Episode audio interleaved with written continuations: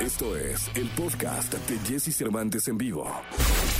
Todo lo que sucede alrededor del cine, la pantalla chica, los mejores premios y el mundo del espectáculo en una de las voces más reconocidas. Hugo Corona en Jesse Cervantes en vivo.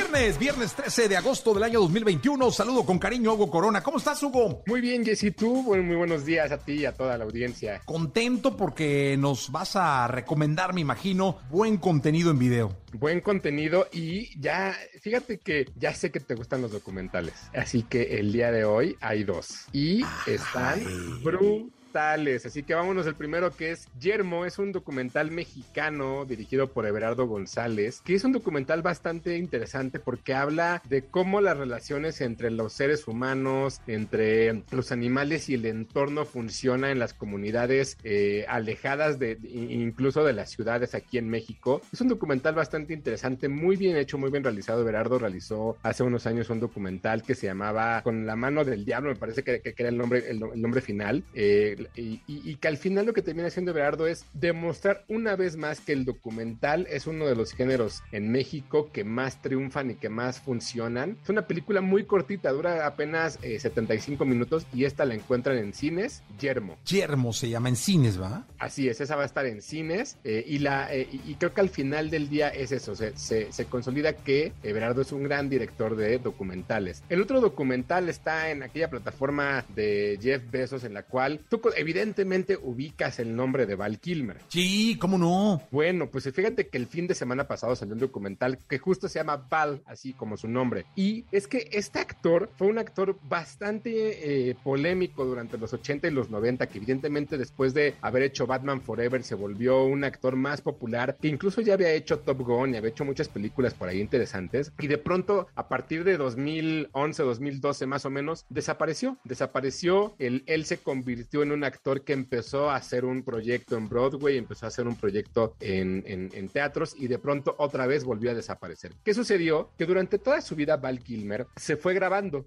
¿no? Desde niño le regalaron una cámara de video, todo el tiempo se iba grabando y a partir de eso Tim Pooh y Leo Scott, este par de directores, tomaron el material que, que, fue grabando Val Kilmer durante toda su vida y empiezan a contar la vida de Val Kilmer a partir de lo que el mismo Val Kilmer estaba grabando. Es bien curioso porque eh, hay, hay un momento al momento de, que inicia el documental, te cuentan qué fue lo que sucedió. Básicamente les voy a decir porque no es spoiler. A él le da cáncer en la garganta y esto causa que él ya no pueda hablar. Entonces, todo lo que está contando a partir de este documental es toda su vida y cómo fue que llegó a ese momento. De verdad, hay unos momentos impresionantes donde sí quieres llorar, donde sí te quieres poner a, sufrir junto con este, con este actor, que si muchos no lo conocen, ahí lo van a reconocer. Este documental se llama Val y está en esa plataforma de Jeff Bezos. O sea, hay dos buenos documentales, uno en cines y otro en la plataforma de Jeff Bezos. Exacto, entonces ahí está para que usted lo... Y completamente distintos cada uno de ellos. Y por último, para aquellos fans del,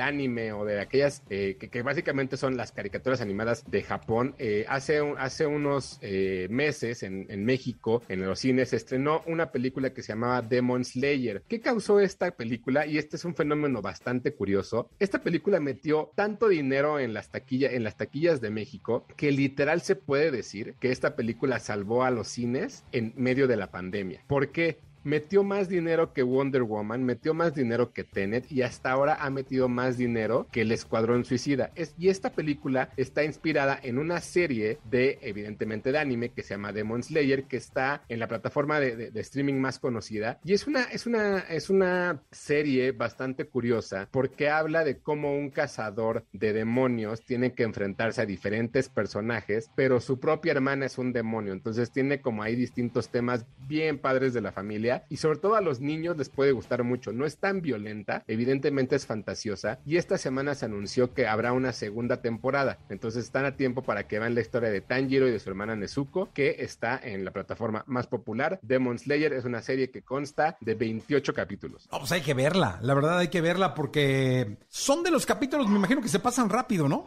Duran 22 minutos cada capítulo y se pasa rapidísimo. Y creo que lo que es bien interesante es eso. Ustedes como padres de familia la pueden ver con los hijos y se la van a pasar muy bien. Si le entran o no al anime, creo que, le, creo que por aquí puede ser una gran entrada a ese mundo tan fantástico que existe. Pues mira, la verdad es que nos estás dejando buenas recomendaciones, Hugo, y te agradecemos mucho. ¿Dónde te pueden localizar? Claro que sí, me siguen en Twitter como arroba tushai, esto es 2SHY, y en Instagram como Hugo Corona. Cualquier cosa, cualquier duda, por allá se las resuelvo sin problemas. Muchas gracias, Hugo. Vamos a continuar con el programa.